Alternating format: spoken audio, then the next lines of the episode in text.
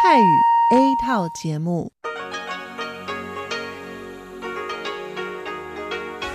ที่นี่ สถานีวิทยุเรดิโอไต้หวันอินเตอร์เนชันแนล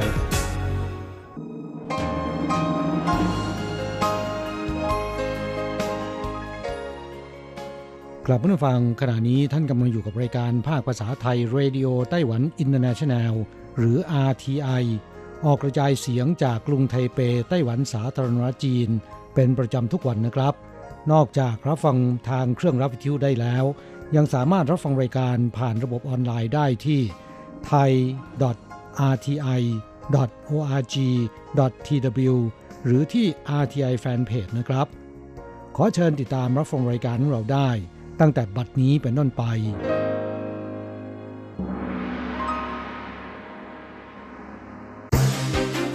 ลำดับแรก ขอเชิญติดตามรับฟัง ข่าวประจำวัน สวัสดีค่ะ คุณผู้ฟัง RTI ที่เคารพทุกท่านขอต้อนรับเข้าสู่ช่วงของข่าวประจำวันจากสถานีวิทยุ Radio Taiwan International ในวันพฤหัสบดีที่ 1 สิงหาคมพุทธศักราช 2562 ค่ะ ข่าวไต้หวันมีดิฉันมณพรชัยวุฒิเป็นผู้รายงาน มีรายละเอียดของข่าวที่น่าสนใจดังนี้ ประธานาธิบดีไช่อิงเหวินเผยไต้หวันไม่พอใจที่จีนแผ่นดินใหญ่ใช้นักท่องเที่ยวเป็นเครื่องมือทางการเมือง ช่วงเที่ยงวันนี้ประธานาธิบดีไช่อิงเวินได้ออกมากล่าวแถลงการที่ทำเนียบประธานาธิบดี ถึงกรณีที่จีนแผ่นดินใหญ่ระงับการเดินทางเข้ามาในไต้หวันของนักท่องเที่ยวอิสระชาวจีนแผ่นดินใหญ่ว่า ในช่วงไม่กี่เดือนก่อนหน้านี้ ได้ทำการแจ้งไปยังฝ่ายบริหารถึงประสบการณ์ที่ผ่านมาก่อนไต้หวันจะมีการเลือกตั้งใหญ่ เกี่ยวกับวิธีการที่จีนแผ่นดินใหญ่มักจะใช้แผนการจำกัดจำนวนนักท่องเที่ยว เพื่อสร้างความกดดันต่อสถานการณ์ทางการเมืองในไต้หวัน ซึ่งประธานาธิบดีไช่อิงเวินต้องการให้ทุกฝ่ายเตรียมพร้อมรับมือ และขอบคุณที่สภาบริหารกับกระทรวงคมนาคม ได้เตรียมแผนการเบื้องต้นเพื่อรับมือกับสถานการณ์ดังกล่าว ผ่านแผนการท่องเที่ยวแห่งชาติ ด้วยการขยายโคต้าบัตรสวัสดิการการท่องเที่ยว ให้กับกลุ่มข้าราชการทหารตำรวจและครู ซึ่งจะช่วยเพิ่มการบริโภคและขยายอุปสงค์ด้านการท่องเที่ยวภายในประเทศ ประธานาธิบดีไช่อิงเหวินกล่าวว่าในช่วงไม่กี่ปีที่ผ่านมา รัฐบาลได้พยายามพัฒนาแหล่งท่องเที่ยว และขยายกลุ่มนักท่องเที่ยวไปยังประเทศต่างๆ มากขึ้น จนปีที่ผ่านมามีนักท่องเที่ยวจากต่างชาติ เดินทางเข้ามาในไต้หวันเพิ่มขึ้นสูงสุดเป็นประวัติการณ์ดังนั้นหากกลุ่มนักท่องเที่ยวมีความหลากหลายมากขึ้น การพึ่งพานักท่องเที่ยวจากจีนแผ่นดินใหญ่ก็จะมีอัตราลดลง โครงสร้างและอุตสาหกรรมการท่องเที่ยวก็จะมีเสถียรภาพมากขึ้น และสามารถต่อต้านวิธีการของจีนแผ่นดินใหญ่ที่มักจะใช้นักท่องเที่ยวเป็นเครื่องมือต่อรองทางการเมืองได้ เพราะก่อนหน้านี้จีนแผ่นดินใหญ่ก็เลือกใช้วิธีการดังกล่าว ซึ่งแน่นอนว่าต้องทำให้ประชาชนไต้หวันรู้สึกไม่พอใจเศรษฐกิจไตรมาสสองไต้หวันเติบโต ครองอันดับหนึ่งสีเสือแห่งเอเชีย ประธานาธิบดีไช่อิงเหวินได้โพสต์ข้อความผ่านทาง Facebook วันนี้ถึงประกาศของสำนักงานสถิติและบัญชีกลางไต้หวัน เกี่ยวกับอัตราการเติบโตทางเศรษฐกิจไตรมาสที่ 2 ซึ่งเก็บรวบรวมข้อมูลมาจนถึงวันที่ 31 กรกฎาคมที่ผ่านมา พบไต้หวันคว้าอันดับที่ 1 ในกลุ่มประเทศสีเสือแห่งเอเชีย มีอัตราการเติบโต 2.41%มีเงินหมุนเวียนในระบบเศรษฐกิจทั้งหมดเกือบ 5 แสนล้านเหรียญไต้หวัน เกินจากเป้าหมายที่ตั้งไว้ในปีนี้ถึง 2 เท่า ซึ่งสูงกว่าอันดับ 2 เกาหลีใต้ที่มีอัตราการเติบโต2.1%อันดับ 3 ฮ่องกง 0.6%และอันดับ 4 สิงคโปร์ 0.1%ถือเป็นการยืนยันว่ามีการแห่เข้ามาลงทุนในไต้หวันเพิ่มสูงขึ้นอย่างมาก ประธานาธิบดีไช่อิงเหวินกล่าวว่า ผลสำฤทธิ์ที่ดีทางด้านเศรษฐกิจนั้นไม่ใช่เรื่องบังเอิญ แต่มาจากความพยายามตลอดระยะเวลา 3 ปีที่ผ่านมา ในการปรับปรุงโครงสร้างสภาพเศรษฐกิจของไต้หวันให้มีเสถียรภาพมากขึ้น จนสามารถยืนหยัดอยู่ได้ในช่วงระหว่างสงครามการค้าจีนแผ่นดินใหญ่กับสหรัฐตั้งแต่ปีที่ผ่านมา ช่วยเหลือกลุ่มนักธุรกิจที่ต้องการกลับเข้ามาลงทุนในไต้หวัน ช่วยเพิ่มช่องทางการส่งออกสินค้าไปยังประเทศต่างๆ ทั่วโลก จนตอนนี้ความสำเร็จการพัฒนาก็ปรากฏเด่นชัดขึ้นเรื่อยๆ และจากนี้ต่อไปรัฐบาลกับภาคเอกชน ก็จะร่วมมือกันเพื่อเพิ่มตัวเลขการลงทุน และโอกาสการลงทุนในโครงการธุรกิจใหม่ๆ ที่จะก่อให้เกิดการสร้างผลิตภัณฑ์ใหม่ การจ้างงานและผลสำเร็จที่เป็นรูปธรรมอื่น ๆ ตามมา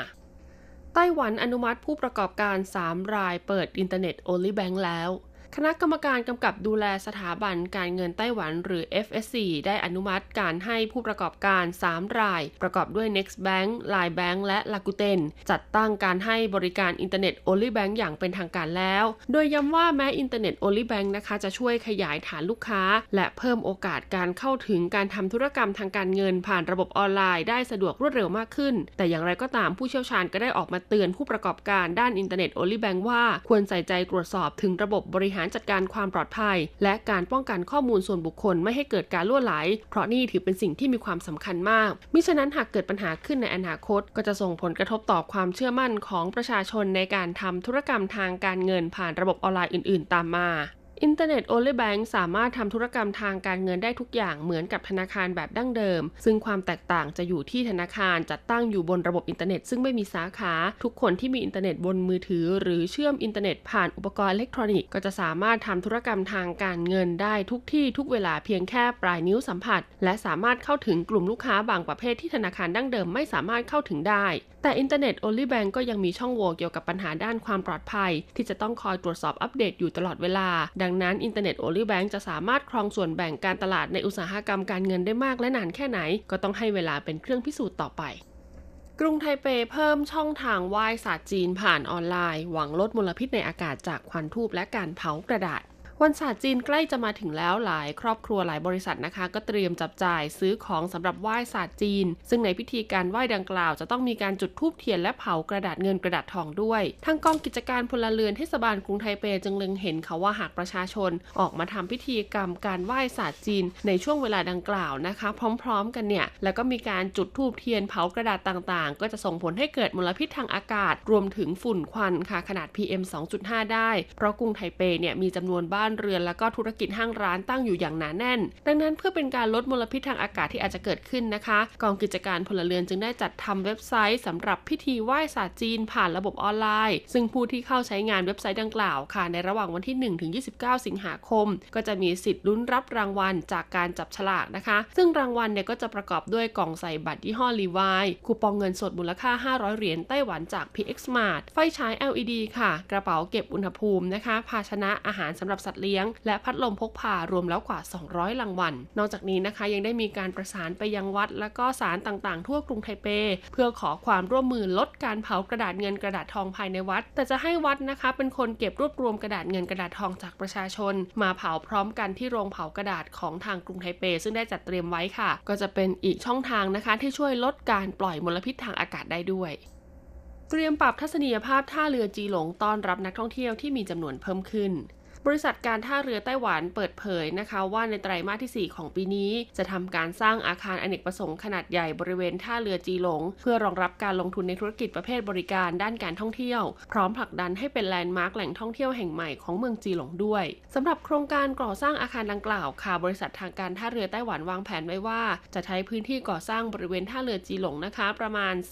4.168 เฮกตาร์เป็นอาคารสูงประมาณ 30 ชั้น พื้นที่ดังกล่าวเป็นกรรมสิทธิ์ของเมืองจีหลงค่ะโดยมีบริษัทการท่าเรือไต้หวันเป็นผู้บริหารจัดการทั้งหมด ใช้งบลงทุนก่อสร้างประมาณ 9,500 ล้านเหรียญไต้หวัน บริษัทที่จะเข้ามาเช่าพื้นที่เพื่อร่วมลงทุนภายในอาคารดังกล่าวนะคะ จะได้รับสิทธิ์ 50 ปี คาดว่าเมืองจีหลงนะคะ จะได้รับส่วนแบ่งผลประกอบการในแต่ละปีประมาณร้อยละ 7.5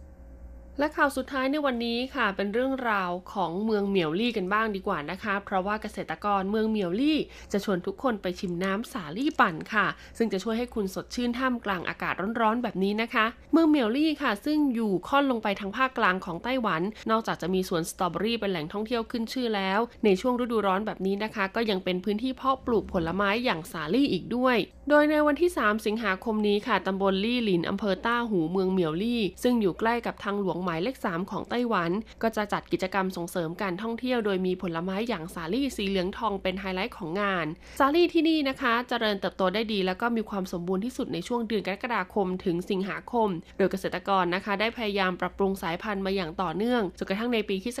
2012 ก็สามารถเพาะปลูกสาลี่สายพันธุ์คุณภาพระดับ 5 ดาวออกมา และคงมาตรฐานการเพาะปลูกสาลี่สายพันธุ์ดังกล่าวไว้มาจนถึงปัจจุบัน ซึ่งเนื้อสาลี่นะคะจะมีความละเอียดฉ่ำน้ำหอมอร่อยรสสชาติหวาน ซึ่งความหวานเนี่ยก็เรียกได้ว่าเกินระดับ 12 ค่ะ ดังนั้นเมื่อรับประทานในฤดูร้อนเนี่ยก็จะให้ความรู้สึกสดชื่นมากๆ เกษตรกรกล่าวว่าผลผลิตส่วนใหญ่จะถูกส่งออกไปจำหน่ายยังต่างประเทศเนื่องจากได้ราคาสูงกว่า แต่ปีนี้น้ำดินมีความอุดมสมบูรณ์ บวกกับสภาพอากาศที่เหมาะสมต่อการเจริญเติบโตนะคะทำให้ผลผลิตสาลี่เนี่ยออกมามากกว่าทุกปี จึงเป็นโอกาสดีค่ะ ที่จะจัดกิจกรรมให้ประชาชนไต้หวันที่เดินทางมาท่องเที่ยว บนทางหลวงหมายเลข3นะคะในช่วงวันหยุดสุดสัปดาห์นี้ได้มีโอกาสสัมผัสกับความอร่อยของสาลี่ระดับพรีเมียมในราคาย่อมเยา ซึ่งภายในงานค่ะ นอกจากจะมีการจำหน่ายสาลี่สดแล้วนะคะ ก็จะมีการจำหน่ายผลิตภัณฑ์ในท้องถิ่น แล้วก็เปิดสวนสาลี่ให้เข้าชม รวมถึงมีการสาธิตการทำน้ำสาลี่ปั่น น้ำแข็งใส่รสสาลี่แจกให้กับประชาชนและนักท่องเที่ยวได้รับประทานอีกด้วย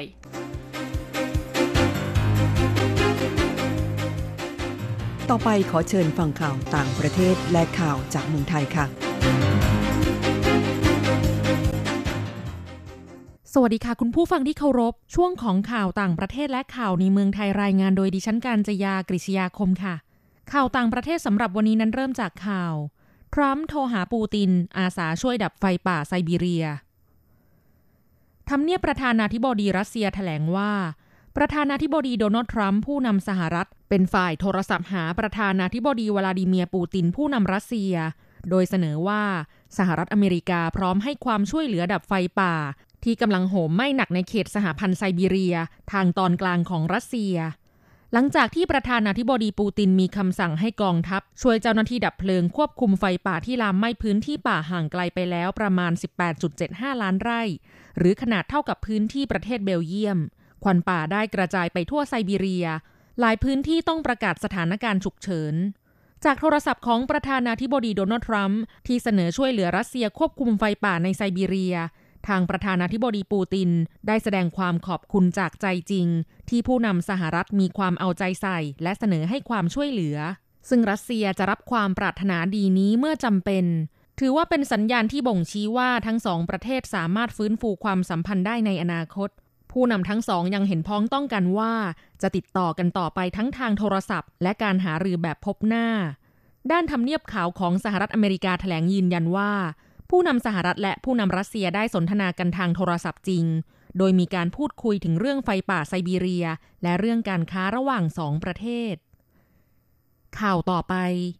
กาชาติสากลจัดส่งสิ่งของบรรเทาทุกข์ช่วยเหลือเวเนซุเอลา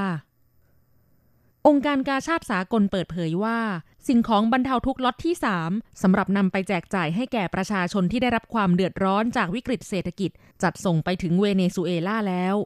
ก่อนหน้านี้เมื่อเดือนเมษายน กาชาติได้จัดส่งสิ่งของมาช่วยเหลือเป็นล็อตแรก และเดือนก่อนมีการจัดส่งเป็นล็อตที่สองด้านองค์การสหประชาชาติประเมินสถานการณ์ว่า มีประชาชนเวเนซุเอลาถึงหนึ่งในสี่ที่ต้องการความช่วยเหลือด้านมนุษยธรรม ในจำนวนนี้อยู่ในภาวะทุพโภชนาการ1ล้าน9แสนคน และอีกประมาณ3แสนคนตกอยู่ในความเสี่ยง เนื่องจากขาดแคลนยารักษาโรค ต่อไปขอเชิญคุณผู้ฟังรับฟังข่าวในเมืองไทยค่ะ บทเพลงสดุดีพระแม่ไทย เตรียมใช้ในพิธีจุดเทียนถวายพระพรชัยมงคล 12 สิงหาคม 2562 นางพัชราพร อินทรียง ปลัดสำนักนายกรัฐมนตรีแถลงว่า รัฐบาลเตรียมจัดกิจกรรมเนื่องในโอกาสวันเฉลิมพระชนมพรรษา สมเด็จพระนางเจ้าสิริกิติ์พระบรมราชินีนาถพระบรมราชชนนีพันปีหลวง ประจำพุทธศักราช 2562 อย่างสมพระเกียรติ ขณะนี้นายกรัฐมนตรีอยู่ระหว่างนำความกราบบังคมทูล เพื่อทรงทราบฝ่าละอองธุลีพระบาท โดยนายกรัฐมนตรีจะเป็นประธานในพิธีจุดเทียนถวายพระพรชัยมงคล ในวันที่ 12 สิงหาคม 2562 เวลา 19 นาฬิกา 30 นาที ณ เวทีท้องสนามหลวง โทรทัศน์รวมการเฉพาะกิจแห่งประเทศไทยทำการถ่ายทอดสด เพื่อให้ประชาชนทุกหมู่เหล่าทั่วประเทศร่วมถวายพระพรชัยมงคลโดยพร้อมเพรียง ที่ประชุมคณะรัฐมนตรีได้ให้ความเห็นชอบในการนำบทเพลง สดุดีพระแม่ไทย มาใช้ขับร้องในพิธีจุดเทียนถวายพระพรชัยมงคลในปีนี้ ทั้งนี้บทเพลงสดุดีพระแม่ไทยดำเนินการผลิตโดยกระทรวงวัฒนธรรม เพื่อเทิดพระเกียรติสมเด็จพระนางเจ้าสิริกิติ์พระบรมราชินีนาถพระบรมราชชนนีพันปีหลวง ตลอดจนเพื่อถวายพระพรชัยมงคลเนื่องในโอกาส วันเฉลิมพระชนมพรรษา สมเด็จพระนางเจ้าสิริกิติ์พระบรมราชินีนาถพระบรมราชชนนีพันปีหลวง ประจำพุทธศักราช 2562 และเพื่อเทิดพระเกียรติในโอกาสสำคัญต่างๆ ขอเชิญชวนประชาชนชาวไทยทุกคน ร่วมขับร้องบทเพลง สดุดีพระแม่ไทย ในพิธีจุดเทียนถวายพระพรชัยมงคลพร้อมกันทั่วประเทศ ต่อไปเป็นอัตราแลกเปลี่ยนประจำวันพฤหัสบดีที่ 1 สิงหาคม พุทธศักราช 2562 อ้างอิงจากธนาคารกรุงเทพสาขาไทเป โอนเงิน 10,000 บาทใช้เงินเหรียญไต้หวัน 1320 เหรียญ แลกซื้อเงินสด 10,000 บาทใช้เงินเหรียญไต้หวัน 1670 เหรียญ 1 ดอลลาร์สหรัฐใช้เงินเหรียญไต้หวัน 31.39 เหรียญแลกซื้อค่ะ คุณผู้ฟังคะนั่นเป็นช่วงของข่าวต่างประเทศและข่าวในเมืองไทย รายงานโดยดิฉันการจยากริชยาคมค่ะ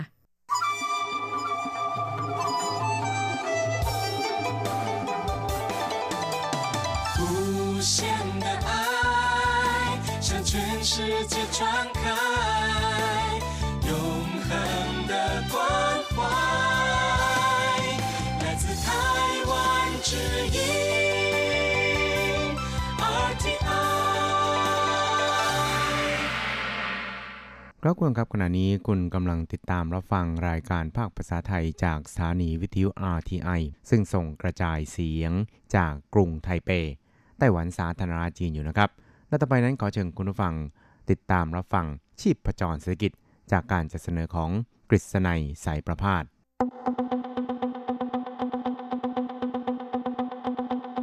เศรษฐกิจก้าวไกลประชาสุขสันต์จับชีพจรเศรษฐกิจสู่บันไดแห่งความผาสุก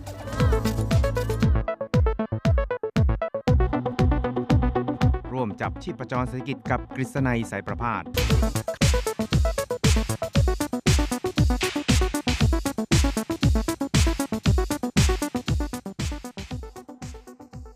สวัสดีครับคุณผู้ฟังที่รักและเคารพทุกท่านครับ ผมกฤษณัยสารพาดก็กลับมาพบกับคุณผู้ฟังอีกครั้งหนึ่งครับ ในช่วงเวลาของ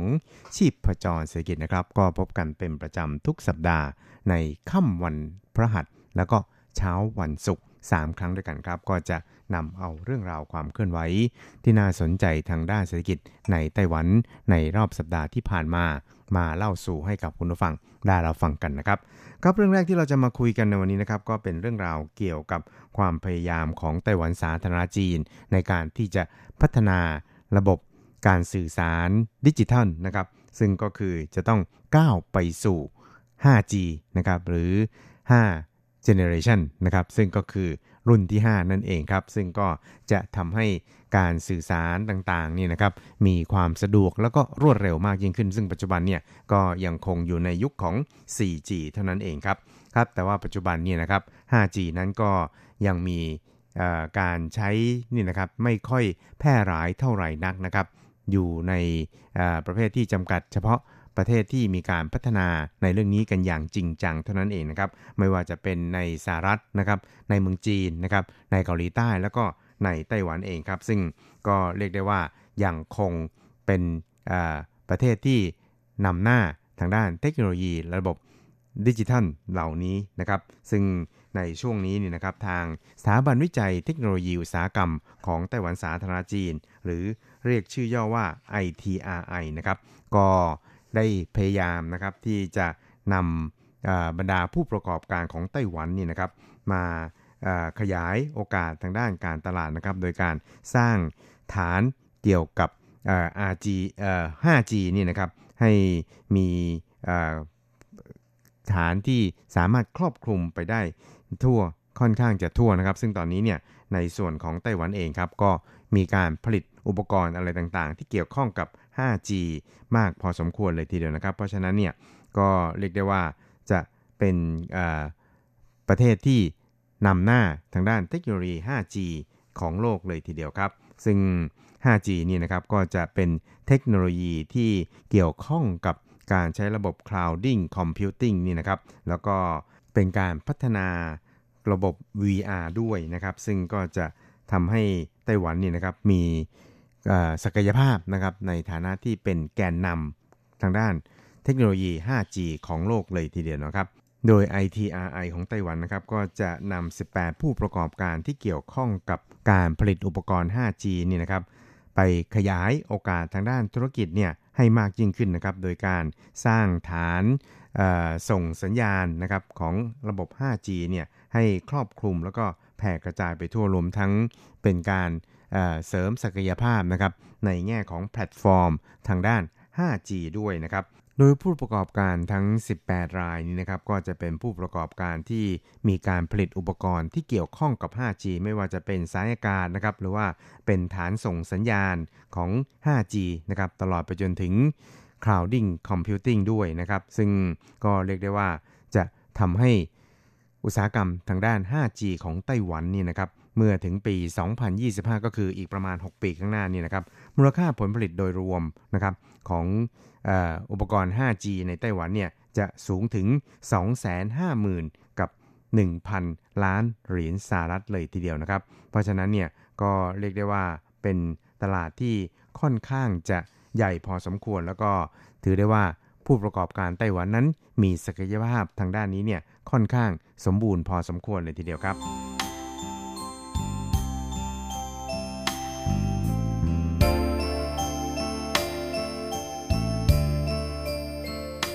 ครับอีกเรื่องครับเราไปดูเกี่ยวกับความพยายามในการที่จะส่งเสริมให้ผู้ประกอบการของไต้หวันนี่นะครับ ส่งออกสายการผลิตภาคอุตสาหกรรมเนี่ยไปยังประเทศที่เป็นกลุ่มเป้าหมายของ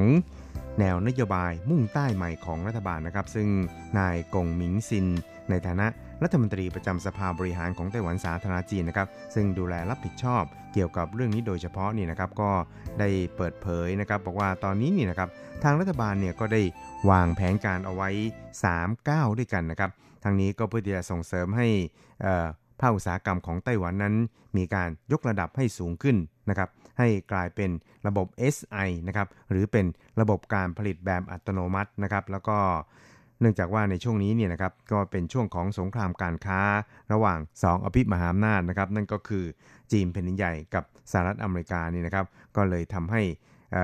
การวางแผนเกี่ยวกับในเรื่องนี้ในขั้นตอนที่ 3 ของไต้หวันนี่นะครับก็จะต้องเร่งดำเนินการแล้วก็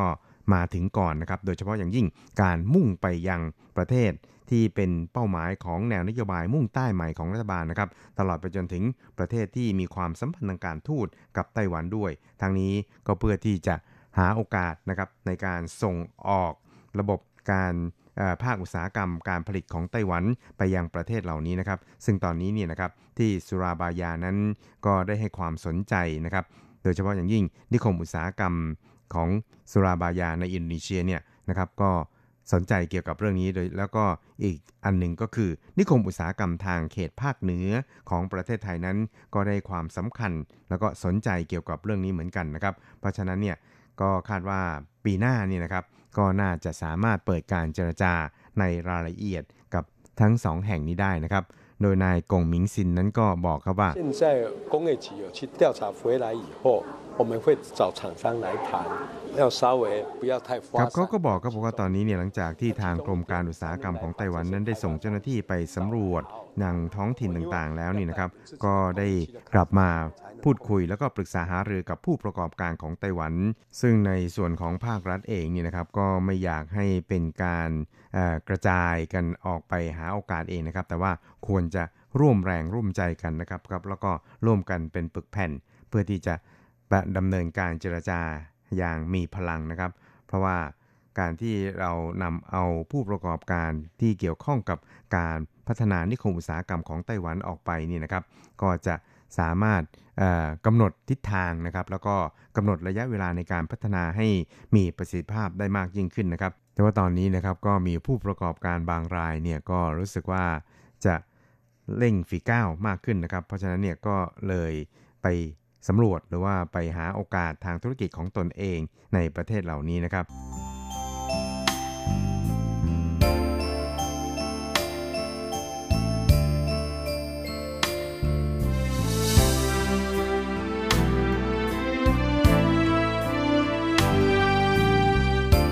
ครับอีกเรื่องครับเราไปดูกันที่อัตราการว่างงานในไต้หวันนะครับ ซึ่งเนื่องจากในช่วงนี้เนี่ยก็ถือว่าเป็นช่วงของ การฤดูการจบการศึกษาของบรรดา ผู้นักศึกษาระดับปริญญาตรีในไต้หวันนะครับ เพราะฉะนั้นเนี่ยก็จะมีแรงงานเนี่ยเข้าสู่ตลาดแรงงานเนี่ยมากขึ้นนะครับ เพราะฉะนั้นเนี่ยมันก็เลยอาจจะส่งผลกระทบให้ตัวเลขอัตราการว่างงานเนี่ยนะครับปรับตัวสูงขึ้นบ้างเล็กน้อยนะครับ ซึ่งก็ปรับตัวสูงขึ้นกว่าเดือนที่แล้วนะครับ ก็ประมาณร้อยละ 0.06 ครับ มาอยู่ที่ร้อยละ 3.73 ของเดือนมิถุนายนนะครับอย่างไรก็ตามเนี่ยตัวเลข 3.73%นี่นะครับก็ถือว่าเป็นตัวเลขการว่างงานที่สูงที่สุดในรอบ 8 เดือนนะครับ ทั้งนี้นะครับทางสำนักบัญชีกลางสภาบริหารของไต้หวันสาธารณจีนนั้น ก็ได้ระบุนะครับโดยได้รายงานเกี่ยวกับอัตราการว่างงานประจำเดือนมิถุนายนที่ผ่านมาครับ ซึ่งก็ปรับตัวเพิ่มขึ้นอย่างที่เรียนให้ทราบครับ ก็คือเพิ่มขึ้นร้อยละ 0.06 นะครับ เมื่อเปรียบเทียบกับช่วงเดียวกันของปีที่แล้วเนี่ยก็ขยับตัวสูงขึ้นร้อยละ 0.03 นะครับ แต่ว่าก็เป็นสถิติที่สูงที่สุดในรอบ 8 เดือน นับตั้งแต่ปีเอ่อ2018 นะครับ ก็คือเดือนพฤศจิกายนปีที่แล้วนั่นเองครับ และเมื่อคำนวณนะครับอัตราการว่างงานของช่วงครึ่งแรกของปีนี้แล้วเนี่ยนะครับ โดยเฉลี่ยเนี่ยอยู่ที่ร้อยละ 3.68 นะครับ เพิ่มขึ้นจาก ระยะเดียวกันของปีที่แล้ว ร้อยละ 0.02 ครับ ทั้งนี้นะครับคุณพันหนิงซินนะครับรองผู้อำนวยการสำนักสำรวจสถานการณ์แห่งชาติสำนักบัญชีกลางสภาบริหารไต้หวันสาธารณจีนนะครับก็วิเคราะห์ว่าเนื่องจากในช่วงเดือนมิถุนายนนั้น เป็นช่วงที่มีนักศึกษาจบใหม่เนี่ยเข้าสู่ตลาดแรงงานมากขึ้นนะครับ เพราะฉะนั้นเนี่ยมันก็ส่งผลกระทบต่อ ตัวเลขอัตราการว่างงานที่อาจจะพุ่งสูงขึ้น แล้วก็ตามนะครับถ้าหากว่าเราพิจารณาโดยการตัดเอาปัจจัยที่เกี่ยวข้องกับฤดูกาลออกไปแล้วนี่นะครับ ตัวเลขอัตราการว่างงานเนี่ยก็จะอยู่ที่ประมาณร้อยละ 3.74 ครับ ซึ่งเรียกว่าลดลงร้อยละ 0.01 เมื่อเทียบกับเดือนก่อนหน้านี้นะครับ ก็ชี้ชัดว่าตลาดแรงงานในไต้หวันนั้นยังคงอยู่ในสภาวะที่ค่อนข้างเสถียรภาพนะครับ แล้วก็ไม่ได้มีอะไรเลวร้ายลงไปจากเดิมนะครับ ซึ่งเเดือนแรกนี่นะครับก็เพิ่มขึ้น 0.01 นะครับ พอเดือนที่2เนี่ยก็เพิ่มขึ้น 0.01 เช่นเดียวกันนะครับ เดือนที่3เนี่ยขยับตัวขึ้น 0.02 นะครับ ซึ่งเมื่อรวมหรือว่านำมาเฉลี่ยแล้วเนี่ยครับ ก็ปรับตัวเพิ่มขึ้น พียงแค่ 0.0 กว่ากว่าๆเท่านั้นเองครับ ซึ่งเมื่อนำไปเปรียบเทียบกันแล้วนี่นะครับ ก็ไม่ได้มีอะไรเลวร้ายลงนะครับ ส่วนอ่อการอัตราการว่างงานนี่นะครับ ก็อยู่ในสภาวะที่ค่อนข้างเอ่อเสถียรพอสมควรเลยทีเดียวครับ ครับนอกจากนี้นะครับคุณพานหนิงซินนั้นก็ยังได้ระบุอีกนะครับ บอกว่า โดยปกติแล้วเนี่ยนะครับในไต้หวันเนี่ยฤดูจบการศึกษาของไต้หวันนั้น จะอยู่ในช่วงประมาณเดือน มิถุนายนถึงสิงหาคมนะครับซึ่งในช่วงไม่กี่เดือนดังกล่าวนี่นะครับอัตราการว่างงานเนี่ยก็จะเพิ่มขึ้นค่อนข้างชัดเจนทีเดียว แต่ว่าพอมาถึงเดือนกันยายนเนี่ยนะครับตัวเลขอัตราการว่างงานนั้นก็จะปรับตัวลดลงนะครับ ซึ่งถ้าว่าเราพิจารณาจากตัวเลขอัตราการว่างงานในช่วง 5 ปีที่ผ่านมาของระยะเดียวกันแล้วนี่นะครับ ปกติแล้วเนี่ยครับก็จะปรับเพิ่มขึ้นประมาณร้อยละ 0.23 ถึง 0.28 เพราะฉะนั้นเนี่ยนะครับในปีนี้เนี่ยปรับขึ้นเพียงแค่ 0.0 กว่าเนี่ยก็ถือว่าเป็นเรื่องปกตินะครับไม่มีอะไรที่จะต้องน่าวิตกกังวลมากมายนักนะครับครับนอกจากนี้นะครับทางสำนักบัญชีกลางนั้นก็ยังรายงานครับว่า ครึ่งแรกของปีนี้นะครับอัตราการว่างงาน เมื่อแบ่งเป็น เขตหรือว่าจังหวัดต่างๆ แล้วนะครับ ปรากฏว่าในเขต นครนิวไทเป นครเถาหยวนนะครับ จังหวัดอีหลาน และจังหวัดซินจูนั้นมีอัตราการว่างงานอยู่ที่ร้อยละ 3.8 ซึ่งสูงที่สุดครับ ส่วนที่หยินหลินแล้วก็ไถตรงฮวาเหลียนนั้นอยู่ในระดับเพียงแค่ร้อยละ 3.5 ซึ่งต่ำที่สุดในไต้หวันครับ โดยทางสำนักบัญชีกลางนั้นก็วิเคราะห์ครับบอกว่า เนื่องจากการสำรวจนี้นะครับ เป็นการสำรวจจาก ฐานสัมมโนประชากรนั่นเองครับ ซึ่งตอนนี้เนี่ยนะครับบางคนเนี่ยก็มีการทำงานแบบข้ามจังหวัดหรือว่าข้ามเขตเหมือนกันนะครับ เพราะฉะนั้นเนี่ยก็ทำให้ตัวเลขอัตราการว่างงานของผู้ที่มีสัมมโนประชากรอยู่ที่นครเทาหยวนหรือว่าอยู่ในนครนิวไทเปเนี่ยนะครับอยู่ในสภาวะที่ตกงานนะครับ ซึ่งก็อาจจะทำให้ตัวเลขเหล่านี้เนี่ยครับมีความคลาดเคลื่อนไปบ้าง แต่ว่าก็คงจะไม่ส่งผลกระทบ ต่อความน่าเชื่อถือของสถิติที่ได้มานี้นะครับ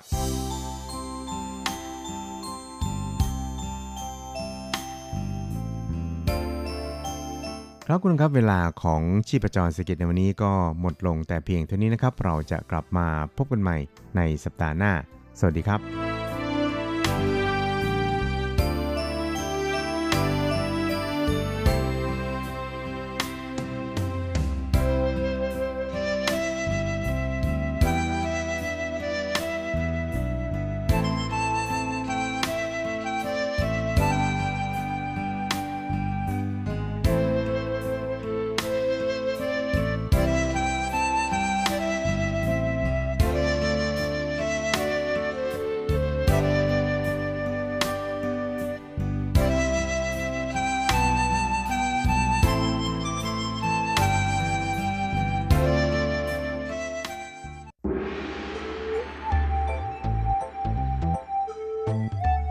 ถึงโลกจะหมุนไว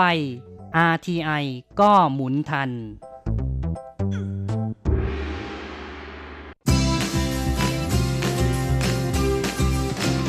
ข่าวเด็ดกีฬามัน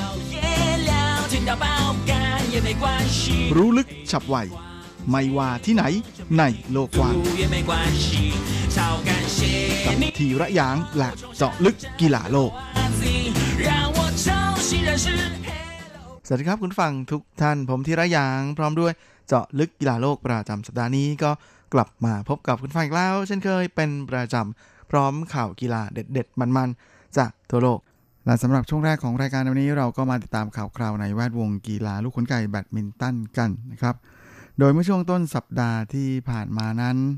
สหพันธ์แบดมินตันนานาชาติ หรือ BWF ก็จะประกาศการจัดอันดับโลกในทุกวันอังคารของทุกๆ สัปดาห์นะฮะโดยใน สัปดาห์นี้ประเภทหญิงเดี่ยวนั้นมีความเปลี่ยนแปลงเกิดขึ้นเยอะทีเดียวนะฮะ โดยเฉพาะในส่วนของอันดับต้นๆ โดยหลังจากที่ไต้ซืออิงนะฮะหญิงเดี่ยวมือหนึ่งของโลกชาวไต้หวันได้ไปพลิกล็อก แพ้มิเชลลีมืออันดับ 14 ของโลกจากแคนาดา ในรอบ 8 คนสุดท้ายของการแข่งขัน Yonex Daihatsu Japan Open 2019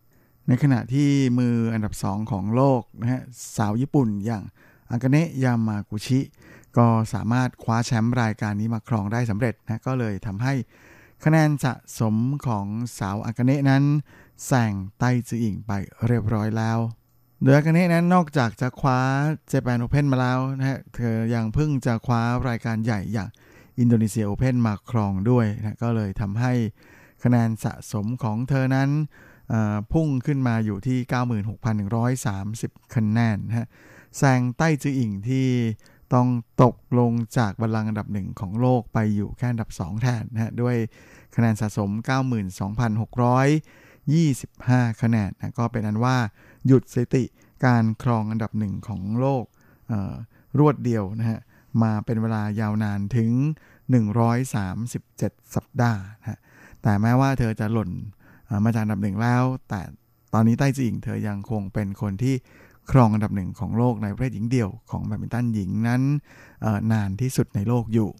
ส่วนอันดับ 3 ก็เป็นของโนโซมิโอกุฮาระจากญี่ปุ่นนะฮะแล้วก็อันดับ 4 นั้นเป็นเฉินหยี่เฟยสาวจีนนะฮะอันดับ 5 พุสราวีสินทุจากอินเดียและอันดับ 6 ก็เป็นเหอปิงเจียว จากจีนใหญ่อีกเหมือนกัน ส่วนสำหรับผลงานของสาวไทยนั้น น้องนัทนิชาออนจินดาพลนะก็ขยับจากอันดับ 24 ของโลก มาอยู่อันดับ 19 ของโลกนะในขณะที่หมิวพรปวี ช่อชูวงก็อยู่อันดับ 20 ของโลกนะฮะครีมบุษนันอึ้งบำรุงพันธ์ก็ขึ้นมาอยู่อันดับ 21 ของโลก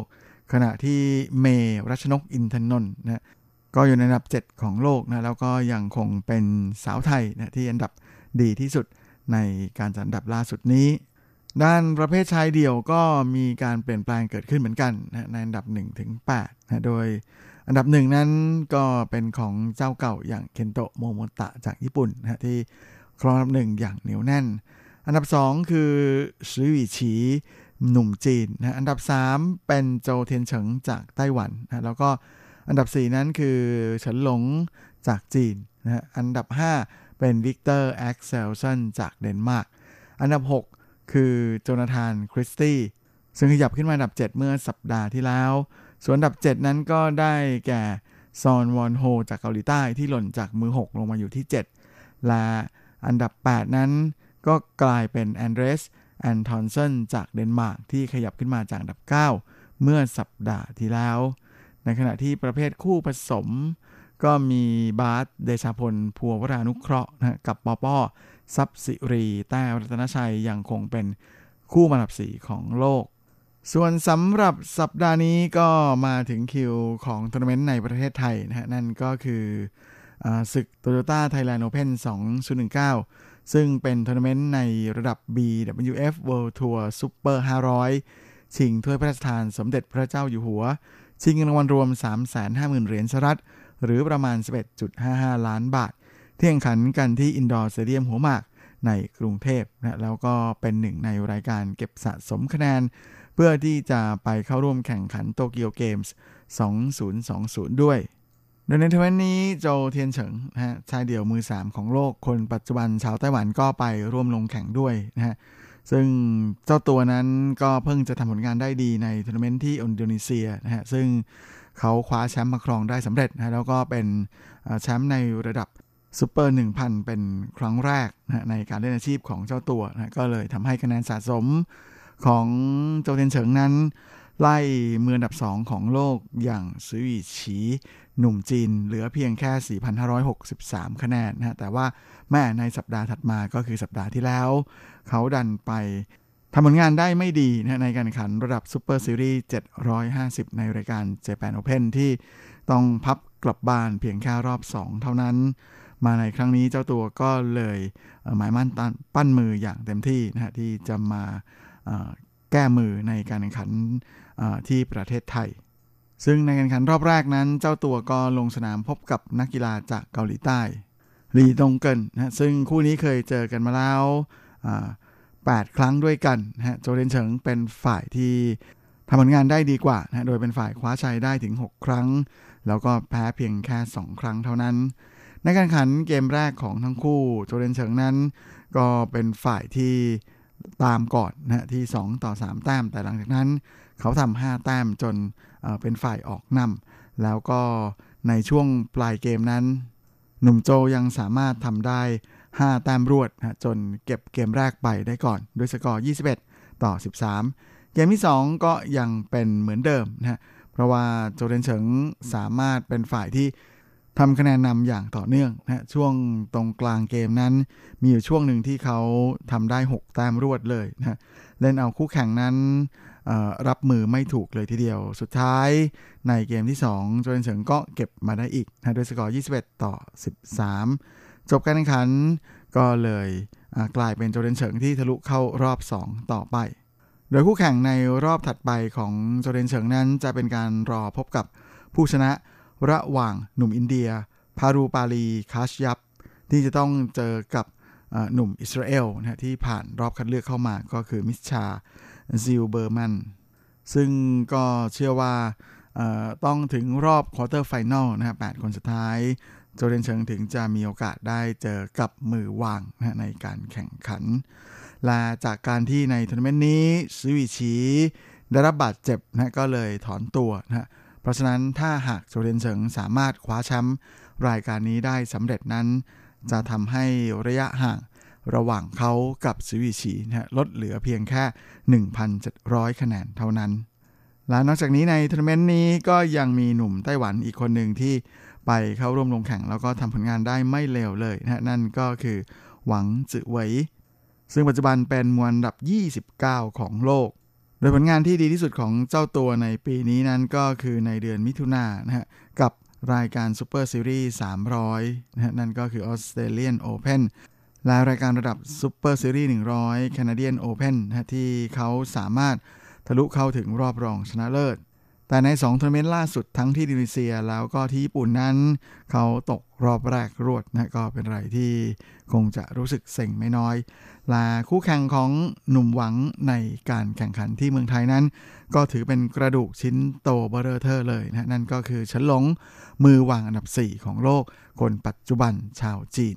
ซึ่งหวังซือเวยนั้นก็เครื่องร้อนตั้งแต่ช่วงเริ่มต้นเกมเลยทีเดียวนะก็เลยเป็นฝ่ายที่ทำคะแนนนำนะแล้วก็ทำได้ถึง 7 แต้มรวดก่อนที่จะมีโอกาสได้นำห่างที่ 10 ต่อ2นะฮะและหลังจากนั้น ก็รักษาระยะไปเรื่อยๆ จนเก็บเกมแรกไปได้ ที่สกอร์ 21 ต่อ 13 มาในเกมที่ 2 หวังสือไว้ก็ยังคงเครื่องร้อนมือขึ้นนะฮะได้โอกาสนำห่างถึง 5 ต่อ 0 เลยทีเดียว แม้ว่าจะโดนฉลงไล่มา 4 แต้มรวด แต่ว่าหวังสือไว้นั้น ได้โอกาสทำคะแนนนำห่างไปอีก 5 คะแนนนะตอนที่เขาออกนำอยู่ 8 ต่อ 7 จนทำให้ช่องว่างนั้นค่อนข้างจะห่างกัน สุดท้าย จันหลงก็แม้ว่าจะพยายามไล่ทำเกมบุกนะแต่ว่าหวังสวย ก็ยังคงรักษาฟอร์มของตัวเองเอาไว้ได้ ก่อนที่จะเก็บเกมที่ 2 ไปได้อีกด้วยสกอร์ 21 ต่อ 18 จบเกมหวังจือเหวยเอาชนะไป 2 เกมรวดนะแล้วก็เป็นการหยุดสถิติอันเลวร้ายที่พ่ายแพ้เเฉินหลง 2 ครั้งรวดนะฮะพร้อมกันนี้ก็ยังถือเป็นการคว้าชัยชนะนะเป็นครั้งแรกใน3ทัวร์นาเมนต์นี้ด้วยนะก็เป็นอะไรที่ จริงๆเฉินหลงเองสภาพก็ไม่ดี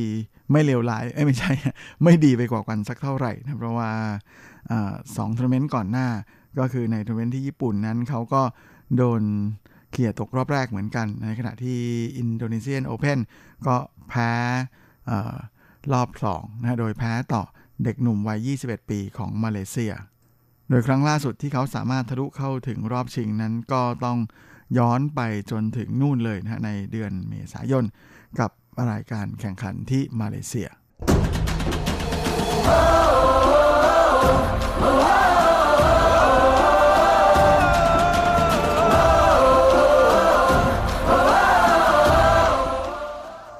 และสำหรับช่วงท้ายของรายการวันนี้ก็มาดูข่าวคราวในแวดวงกีฬาเทนนิสกันนะฮะ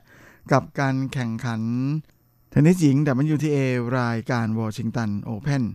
ซึ่งมีเซี่ยซูเวยไปร่วมลงแข่งนะฮะสาวไต้หวันก็คนนี้ก็เพิ่งจะคว้าแชมป์หญิงคู่ที่วิมเบลดันนะฮะแล้วก็เป็นหญิงคู่ในระดับแกรนด์สแลมรายการที่ 3 ของเธอที่คว้าแชมป์มาครองได้นะฮะซึ่งในทัวร์นาเมนต์นี้เธอก็ไปแข่งขันในประเภทเดี่ยวนะก็ปรากฏว่ามีเหตุน่าตกใจเกิดขึ้น เนื่องจากว่าตอนที่เธอเดินทางไปถึงสนามบินนะเพื่อที่จะนั่งเครื่องบิน ไปลงแข่งขันนั้น ปรากฏว่าเธอลืมพกพาสปอร์ตติดตัวมาด้วยนะฮะ งานนี้ก็เป็นอะไรที่น่าหวาดเสียวทีเดียว ก็ยังโชคดีที่เจ้าตัวกลับไปเอาพาสปอร์ตแล้วก็สามารถ book flight อื่นนะที่บินไปที่วอชิงตันได้นะมิฉะนั้นเธอจำเป็นจะต้องอขอถอนตัวนะซึ่งเจ้าตัวก็ได้เล่าประสบการณ์หน้าหวาดเสียวเฉียวเฉียดอันนี้ ให้แฟนๆ ของเธอได้ฟัง ผ่านทาง Facebook นะฮะของเจ้าตัวนะฮะคิดว่าก็เป็นอะไรที่น่าจะหายใจคว่ำทีเดียวนะเพราะตอนแรกที่เธอโพสต์บน Facebook นั้น รู้สึกว่าเธอบ่นบ่นว่าอาจจะต้องขอถอนตัวนะแต่ว่าหลังจากนั้น 1 ชั่วโมงเนี่ยเธอก็ขึ้นมาอัปเดตข่าวคราวให้แฟน ๆ ของเธอได้รู้ว่าเธอสามารถ book flight ที่บินหลังจากนั้นได้แล้วนะฮะแล้วก็บินไปลงที่อื่น แล้วค่อยขับรถ ไปที่วอชิงตันนะก็ไม่ว่าจะอย่างไรนะก็พร้อมแล้วที่จะไปเข้าร่วมลงแข่ง โดยคู่แข่งของเซียสวยในทัวร์นาเมนต์นี้นะในรอบแรกนั้นก็คือสาวเบลเยียมคริสเตียนฟลิปเคนนะซึ่งเซียสวยเธอก็ใช้เวลาเพียงแค่ 78 นาที ก็สามารถเอาชนะคู่แข่งไปได้ 2 เซตรวด ด้วยสกอร์ 6 ต่อ 4 แล้วก็ 6 ต่อ 3 โดยถือเป็นการเอาชนะสาวเบลเยียมผู้นี้ได้2ทัวร์นาเมนต์ติดเลยนะหลังจากที่เธอเพิ่งจะเอาชนะฟลิปเคนไปได้ในวิมเบิลดันที่ผ่านมานี้เองนะโดยคู่แข่งของเซียสวยที่รอพบอยู่ในรอบถัดไปนั้นก็จะเป็นสาวรุ่นใหม่ไฟแรงจากรัสเซียอย่างวาร์วารากราเชวาโดยในทัวร์นาเมนต์นี้ก็มีอะไรพลิกล็อกเกิดขึ้นนะโดยมือวางอันดับหนึ่งของรายการก็คือสโลเน่ สตีเฟนส์ ที่ปัจจุบันเป็นมืออันดับ 8 ของโลกนะก็ดันพลิกล็อก แพ้เมืองอันดับ 70 ของโลกในรอบแรกนะก็คือเรเบคก้าปีเตอร์สันไป ส่วนมืออันดับ 2 ของรายการก็คือแมดิสันคีสที่ปัจจุบันเป็นมืออันดับ 16 ของโลกนะก็แพ้สาวน้อยวัย 17 ปีนะฮะอย่างไฮลี่แบปติสเต้สองเซตรวดเหมือนกันนะฮะ และแม้แต่สาวน้อยวัย 15 ที่ทำผลงานได้ดีมาก ๆ ในวิมเบิลดันอย่างคอรีกาฟเองก็แพ้เหมือนกันนะฮะโดยแพ้ต่อซารินาดิยาสก็แหมเป็นอะไรที่พลิกความคาดหมายพอสมควรทีเดียวนะเดี๋ยวไว้สัปดาห์หน้าเรามาลุ้นกันนะว่าในทัวร์นาเมนต์นี้เซียสวยเธอจะทำผลงานได้ดีขนาดไหนกัน โดยในทัวร์นาเมนต์นี้น้องสาวของเซี่ยสวยนะก็ลงแข่งด้วยนะในการแข่งขันประเภทหญิงคู่ ก็แหมมีนักกีฬาไต้หวันให้ได้เชียร์กันอีกแล้ว เอาไว้มาลุ้นกันต่อในสัปดาห์หน้านะครับในเวลาของรายการสัปดาห์นี้ก็หมดลงซะแล้วผมก็คงจะต้องขอตัว ขอลาไปก่อนด้วยเวลาเพียงเท่านี้ เอาไว้เราค่อยกลับมาพบกันอีกครั้งอาทิตย์หน้าเช่นเคย ในวันและเวลาเดียวกันนี้ ส่วนสำหรับวันนี้ขอให้ท่านโชคดีมีความสุข สุขภาพแข็งแรงกันทุกหน้าทุกคนเฮ้งๆและสวัสดีครับ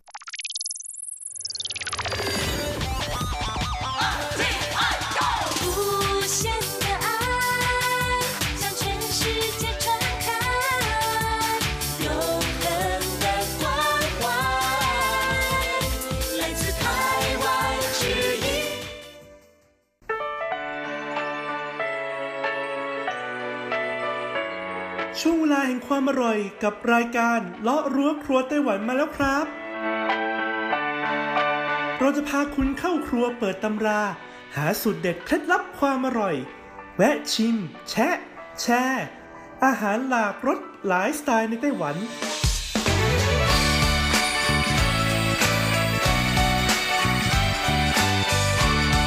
ที่มาพร้อมกับไอเดียสร้างสรรค์และสุขภาพ เสิร์ฟความอร่อยโดยดีเจยุ้ยมณพร ชัยวุฒิ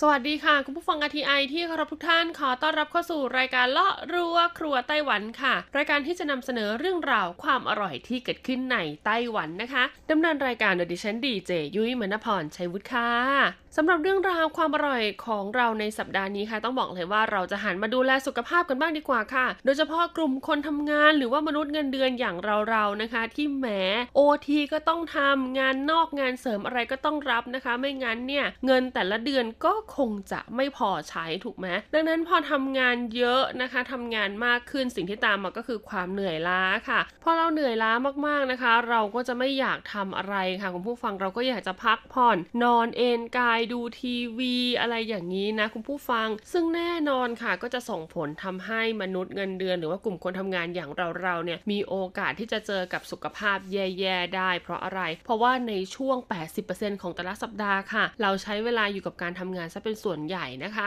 การกินในที่ทำงานของเราเนี่ยก็ไม่ได้มีความแบบว่าตรงต่อเวลามากนักอ่าบางทีก็กินอะไรที่รู้สึกว่าเออกินให้มันอิ่มให้มันอยู่ท้องรีบๆกินจะได้ไปทำงานต่อนะคะคือไม่ได้มีความแบบว่ามีเวลามานั่งใส่ใจอะว่าเราสามารถรับประทานอะไรได้บ้างในแต่ละวันนะคะ ซึ่งแน่นอนค่ะว่ามันก็คงไม่ดีกับเราอย่างแน่ๆ คนไต้หวันเองค่ะ กลุ่มคนทำงานจำนวนไม่น้อย ก็เผชิญปัญหาแบบนี้เช่นเดียวกัน ดังนั้นค่ะเขาก็เลยมีการทำผลสำรวจนะคะ ถึงอาหารที่ต้องบอกเลยว่าหนุ่มสาว กลุ่มคนทำงานที่อยากจะลดน้ำหนัก หรือว่าดูแลสุขภาพเนี่ยจะเลือกรับประทานเป็นอย่างต้นๆค่ะอย่างน้อยในแต่ละวันเนี่ยก็จะต้องรับประทานให้ได้หนึ่งอย่างอ่า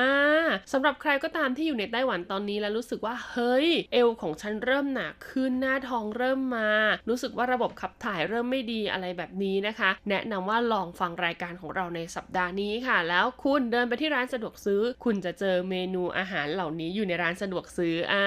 คุณก็สามารถเลือกที่จะซื้อมารับประทานในแต่ละวันได้นะคะ แล้วก็จะช่วยให้ระบบย่อยอาหาร ระบบเผาผลาญระบบขับถ่ายของเราเนี่ยทำงานได้เป็นระบบแล้วก็เป็นปกติมากยิ่งขึ้นค่ะ เรียกได้ว่าถึงแม้เราจะทำงานหนักขนาดไหนค่ะ ถ้าเราเลือกกินของดีๆอ่ารับประทานในสิ่งที่ทานไปแล้วเนี่ยเป็นประโยชน์ต่อร่างกายจริง ๆ ร่างกายของเราก็จะไม่เจ็บป่วยง่าย ๆ อย่างแน่นอนนะคะ ดังนั้นเรามาดูกันดีกว่าค่ะว่า 10 อันดับนะคะ เมนูเครื่องดื่มอาหารอะไรบ้าง ที่กลุ่มคนทำงานในไต้หวัน นิยมเลือกมารับประทานเพื่อดูแลสุขภาพมากที่สุดช่วง เปิดตำรา ความอร่อย เรามาเริ่มต้นกันที่อันดับ 10 เลยดีกว่าค่ะ เป็นเมนูที่เรียกได้ว่าพบเห็นได้ทั่วไปเลยทีเดียวนะคะ นั่นก็คืออูถังฉาหรือว่าฮวาฉาค่ะคุณผู้ฟัง ถ้าไปลเป็นภาษาไทยนะคะก็คือเป็นเมนูเครื่องดื่มประเภทชาที่ไม่มีการผสมน้ำตาลค่ะ จะเป็นชาที่กึ่งสมุนไพรก็ได้ หรือว่าจะเป็นใบชาทั่วไปก็ได้นะคะ หรือจะเป็นชาในร้านสะดวกซื้อที่บรรจุเป็นขวดบรรจุเป็นกระป๋องบรรจุเป็นกล่องก็ได้ แต่คุณต้องเลือกที่เขียนว่าอูถังอาหรือว่าโน no sugar sugar free อะไรประมาณนี้นะคะ ถึงจะได้รับประโยชน์อย่างแท้จริงค่ะ จริง ๆ แล้วสังเกตง่าย ๆนะคะ ว่าชาประเภทไหนที่ดื่มแล้วเนี่ยจะทำให้คุณมีสุขภาพร่างกายที่แข็งแรง ไต้หวันเขาจะมีโลโก้ตัวหนึ่งค่ะที่ออกมาจากอ่าสำนักงานประกันสุขภาพอ่านะหรือว่าในส่วนของแบบว่าบูรณธิคุ้มครองผู้บริโภค จะเป็นสัญลักษณ์ที่เป็นรูปคนคุณผู้ฟังแล้วก็เป็นมืออย่างเงี้ยสีเขียวๆเกาะอยู่ข้างขวดแบบเป็นมือเหมือนกำลังจะบินอะอ่าเป็นคนแล้วก็มีมือเหมือนกำลังจะบินสีเขียวๆหากใครนึกภาพไม่ออกนะคะ ไปดูได้บนอ่า Facebook thai rti org tw เซิร์ชรายการเลาะรั้วครัวไต้หวันนะคะ แล้วก็แล้วก็เลือกวันที่ 1 สิงหาคมนะคะ บนหน้าเว็บไซต์ค่ะ จะมีสัญลักษณ์โลโก้นะคะที่เป็นการการันตีว่าเครื่องดื่ม หรือว่าอาหารชนิดนี้นะคะ ได้รับมาตรฐานการรับรองอาหารเพื่อสุขภาพในไต้หวันค่ะ จะมีรูปร่างเป็นเหมือนคนนะคุณผู้ฟังที่แบบกำลังออกกำลังกายอยู่กลางมือออกเหมือนแบบยกแขนว่าฉันแข็งแรง เป็นโลโก้สีเขียวอ่อนๆนะคะ แปะอยู่ตามข้างขวดเครื่องดื่มต่างๆ ค่ะ ลองสังเกตดูได้ ถ้าคุณนะคะ เห็นสัญลักษณ์ตัวนี้ข้างขวดเครื่องดื่มชนิดใดก็ตาม มั่นใจได้ว่าคุณซื้อมาดื่มแล้วก็จะมีผลดีต่อสุขภาพอย่างแน่นอนค่ะ เพราะว่าเครื่องดื่มพวกนี้นะคะจะได้รับการการันตีค่ะ โดยจะมีเจ้าหน้าที่ผู้เชี่ยวชาญนะคะ ของอกระทรวงสาธารณาสุขไต้หวันเนี่ยเข้ามาทำการตรวจสอบนะคะ ซึ่งเครื่องดื่มประเภทชาเนี่ยอย่างที่เราทราบกันดีค่ะ ก็จะช่วยดักจับไขมันนะคะกำจัดไขมันเก่าช่วยในเรื่องของการเผาผลาญและก็ชาบางประเภทค่ะ โดยเฉพาะชาที่มีส่วนผสมของดอกไม้ที่คนไต้หวันเขาเรียกว่าฮวาชานะคะ ก็จะช่วยในเรื่องของระบบขับถ่ายได้อีกด้วย ช่วยในส่วนของการกำจัดเขาเรียกว่าอะไรล่ะจุลินทรีย์ที่ไม่เป็นประโยชน์ต่อลำไส้ว่าอย่างนั้นเถอะนะ ดังนั้นถ้าเป็นไม่ได้นะคะ ลองดื่มชาวันละหนึ่งขวดอ่าหรือหากใครรู้สึกว่าอืมชามันขมอะค่ะ ถ้าเป็นชาที่ไม่มีน้ำตาล ก็เริ่มจากการจิบชาแบบแก้วเล็ก ๆ เหมือนที่คนไต้หวันเขาจิบกันอ่าอย่างนั้นก็ได้นะคะก็น่าจะช่วยในเรื่องของการดูแลสุขภาพได้พอสมควรเลยนะคะ เพราะว่าอาหารของไต้หวันเนี่ยจะมีความมันค่อนข้างเยอะค่ะ ดังนั้นอาหารมันสิ่งที่จะช่วยขจัดไขมันออกจากลำไส้อะไรต่างๆ ในร่างกายของเราก็คือน้ำชานั่นเองนะคะ ต่อมาอันดับที่ 9 ค่ะ คือเครื่องดื่มที่มีชื่อว่าวินต้องอิงเลี้ยวค่ะ หรือว่าเครื่องดื่มสำหรับคนที่ออกกำลังกายนั่นเองนะคะ ซึ่งเครื่องดื่มเหล่านี้จะมีเกลือแร่แล้วก็มีเขาเรียกว่าสารอาหารที่มีความจำเป็นต่อร่างกายค่อนข้างสูง ซึ่งในไต้หวันเองเนี่ยก็จะแตกต่างกับเครื่องดื่มชูกำลังนะ เครื่องดื่มชูกำลังก็จะเป็นขวดเล็กๆ พวก M150 อะไรอะลิโพอะไรอย่างนี้ใช่ไหมแต่ในไต้หวันค่ะ เครื่องดื่มสำหรับคนที่ออกกำลังกายมาหนักๆหรือคนที่ต้องทำงานกลางแจ้งทำงานที่ต้องมีการใช้แรงสูญเสียเกลือแร่ หรือว่าคนที่รู้สึกว่าเออช่วงนี้อากาศร้อนเหนื่อยมากไม่ชอบรับประทานอาหารอะไรเหล่านี้นะคะ คุณสามารถเลือกที่จะนำเครื่องดื่มตัวนี้มารับประทานแทนมื้ออาหารได้ค่ะ เพราะว่าเดี๋ยวนี้เครื่องดื่มสำหรับคนออกกำลังกายในไต้หวันนี่นะมีในส่วนของการใส่สารอาหารแบบมากมายเลยทีเดียวนะคะ ซึ่งนอกเหนือจากจะช่วยทำให้เราเนี่ยมีร่างกายที่เฟรชอยู่ตลอดเวลาแล้วนะก็ยังช่วยชดเชยนะคะ บางส่วนที่ร่างกายขาดหายไปอีกด้วย อย่างเช่นหากใครที่รู้สึกว่านอนน้อยไม่สดชื่นแล้วก็ไม่ค่อยขับถ่ายด้วย คุณก็สามารถเลือกเครื่องดื่มนะคะ ที่เกี่ยวข้องกับการออกกำลังกายที่เขาเรียกกันว่าวินตงอิงเลี้ยวเนี่ยนะ ซึ่งก็จะมีส่วนผสมของอะไรไฟเบอร์ ไฟเบอร์ก็คือกากใยอาหารอะไรพวกนี้นะคะ ดื่มปุ๊บเนี่ยก็จะช่วยให้คุณเนี่ยขับถ่ายได้ดี หรือว่าบางคนนะคะอาจจะเลือกเป็นแบบที่มีน้ำตาลน้อย บางคนอาจจะเลือกเป็นที่มีส่วนผสมของชา บางคนอาจจะเลือกเป็นที่มีส่วนผสมของผลไม้ต่างๆ เหล่านี้ก็จะสามารถช่วยพวกเพิ่มวิตามินเกลือแร่ให้กับร่างกายได้ ซึ่งคนไต้หวันเองก็ชอบดื่มมากๆนะคะ เรียกได้ว่าทุกบ้านทุกตู้เย็นหรือว่าทุกออฟฟิศเนี่ยเราเปิดไป ก็จะเจอเครื่องดื่มเหล่านี้แช่อยู่ค่ะ บางทีไม่จำเป็นต้องดื่มทีเดียวเป็นขวดก็ได้นะ หากใครรู้สึกว่าเฮ้ยสารอาหารในเครื่องดื่มพวกนี้มันเข้มข้นมากเกินไปนะคะ แนะนำว่าก็ซื้อมาแล้วก็เจือจางในน้ำเปล่าค่ะ ก็จะทำให้เครื่องดื่มเหล่านี้มีความเจือจางลง แต่สารอาหารที่คุณต้องการเนี่ยก็ยังคงอยู่เหมือนเดิม แต่คุณก็คือจะได้รับในปริมาณที่น้อยลงแล้วก็พอเหมาะในแต่ละวันนั่นเอง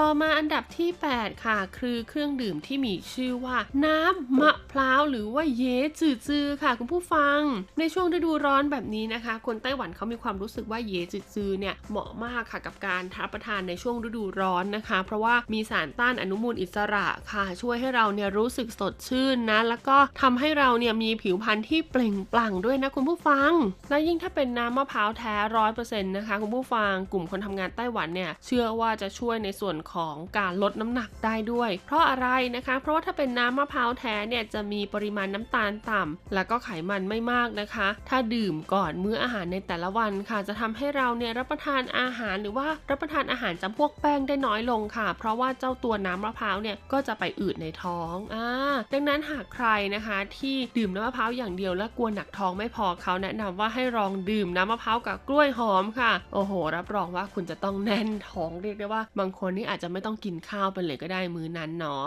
ต่อมาอันดับที่ 7 ค่ะ ก็คือเมนูที่มีชื่อว่าเต้าเจียง หรือว่าน้ำเต้าหู้นั่นเองค่ะ เมนูชนิดนี้นี่ไม่ต้องพูดถึงเลยนะคะ ว่าคนไต้หวันเลิฟแค่ไหนค่ะ เรียกได้ว่าทั้งนมถั่วเหลืองและน้ำเต้าหู้นี่นะคะ อยู่คู่กับคนไต้หวันมาเลยค่ะ คุณผู้ฟัง ระดับน้ำตาลของเขานะคะ ก็มีตั้งแต่ไม่มีน้ำตาลไปจนถึงหวานปกติ หวานน้อยหวานน้อยหวานปานกลาง เรียกได้ว่าใครชอบความหวานแบบไหนนะคะ สามารถเลือกได้และที่สำคัญนะคะ ยังมีน้ำเต้าหู้ในรสชาติต่างๆอะเอาไปผสมกับธัญพืช เอาไปผสมกับผักผลไม้ต่างๆ ออกมา ให้เราได้เลือกดื่มกันเยอะแยะเลยทีเดียวนะ ดังนั้นค่ะหากใครที่มีปัญหาเกี่ยวกับไขมันในเส้นเลือดนะคะ ไม่สามารถรับประทานเป็นพวกนมสดได้ค่ะ แนะนำว่าในไต้หวันเนี่ยคุณสามารถเลือกรับประทานเป็นน้ำเต้าหู้ได้ค่ะ เพราะว่าเขามีการใส่เขาเรียกว่าส่วนประกอบอื่นๆ ลงไปแทนเพื่อเพิ่มในส่วนของแคลเซียมค่ะ ที่ร่างกายต้องการนะคะ ไว้ในน้ำเต้าหู้ คือคุณอาจจะดื่มนมวัวไม่ได้ คุณอาจจะแพ้นมวัวแพ้อะไรล่ะเขาเรียกว่าน้ำตาลใช่ไหมน้ำตาลแลคโตสในนมวัว ดังนั้นถ้าคุณแพ้เจ้าตัวนั้นค่ะ คุณจะไม่ดื่มนมเลยก็คงจะเป็นไปไม่ได้ถูกไหมเพื่อเป็นการสร้างเสริมสุขภาพที่ดีค่ะ ก็หันมาดื่มน้ำเต้าหู้แทน ซึ่งเขาก็ได้มีการผสมนะคะ ในส่วนของสารอาหารอื่นๆ เพิ่มเติมเข้าไปค่ะ ทดแทนการที่เราไม่สามารถดื่มนมวัวได้อย่างตัวยุ้ยเองเนี่ยก็ดื่มนมวัวไม่ได้นะเพราะว่าแพ้แลคโตสนะคะ เวลาดื่มนมวัวแล้วก็จะรู้สึกไม่สบายท้อง เหมือนท้องอืดลำไส้เนี่ยจะไม่ย่อยเจ้าน้น้ำตาลตัวนั้น ดังนั้นก็ต้องหันมาดื่มน้ำเต้าหู้แทนอย่างเงี้ยแหละค่ะคุณผู้ฟัง ต่อมาอันดับ 6 ค่ะก็คือน้ำมะนาว ซึ่งน้ำมะนาวเนี่ยแน่นอนค่ะอย่างที่เราทราบกันดีนะคะ ว่ามีวิตามินซี มีเกลือแร่ มีธาตุเหล็กโอ้โห มีทุกอย่างอะในน้ำมะนาวนะคะ ซึ่งถ้ารับประทานในปริมาณที่เหมาะสมค่ะน้ำมะนาวเนี่ยก็จะช่วยให้ร่างกายเราเนี่ยมีสุขภาพแข็งแรง แล้วก็สร้างภูมิคุ้มกันให้เราด้วยนะ สังเกตได้ว่าในช่วงฤดูหนาวค่ะ คนไต้หวันจะชอบทานส้มทานมะนาวกันเยอะนะคะเลมอนเลมอนอ่านะ หรือว่าถ้าเราไปพวกร้านขายเครื่องดื่มต่างๆ ค่ะ ก็จะมีตัวเครื่องดื่มที่ผสมกับน้ำมะนาวเนี่ยเยอะมากๆเลยทีเดียว รวมถึงร้านอาหารบางร้านนะคุณผู้ฟังเขาก็จะมีการนำเอามะนาวฝาน เป็นแผ่นบางๆเนี่ยลงไปแช่ในน้ำเปล่าค่ะ ซึ่งเขาก็เชื่อว่ามะนาวเนี่ยนะคะจะสามารถช่วยทำให้ร่างกายของเราเนี่ยมีสุขภาพแข็งแรงได้ กลุ่มคนทำงานคนไหนก็ตามค่ะ ที่รู้สึกว่าตื่นมาตอนเช้าเนี่ยร่างกายของเราเนี่ยยังปรับตัวไม่ได้นะคะ รู้สึกว่าสติไม่มาปัญญายังไม่เกิดค่ะ แนะนำว่าให้ลองฝานมะนาวบางๆนะคะ แล้วก็บีบลงไปในน้ำเปล่า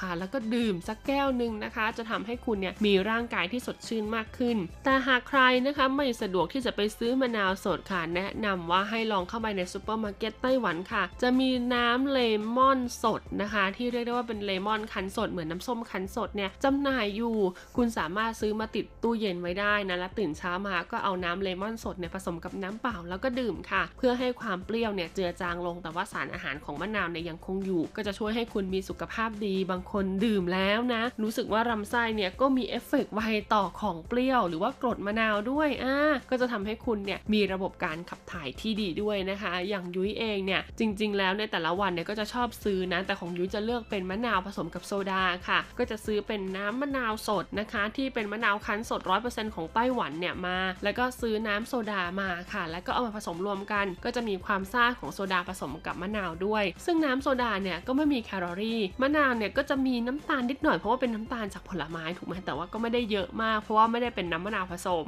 อ่าดังนั้นพอเจอกันปุ๊บโอ้โห เป็นอะไรที่ทำให้เรารู้สึกว่า ตื่นตัวตอนเช้าตลอดเวลา แล้วก็มีความพร้อมในการทำงานอย่างเต็มที่เลยละค่ะ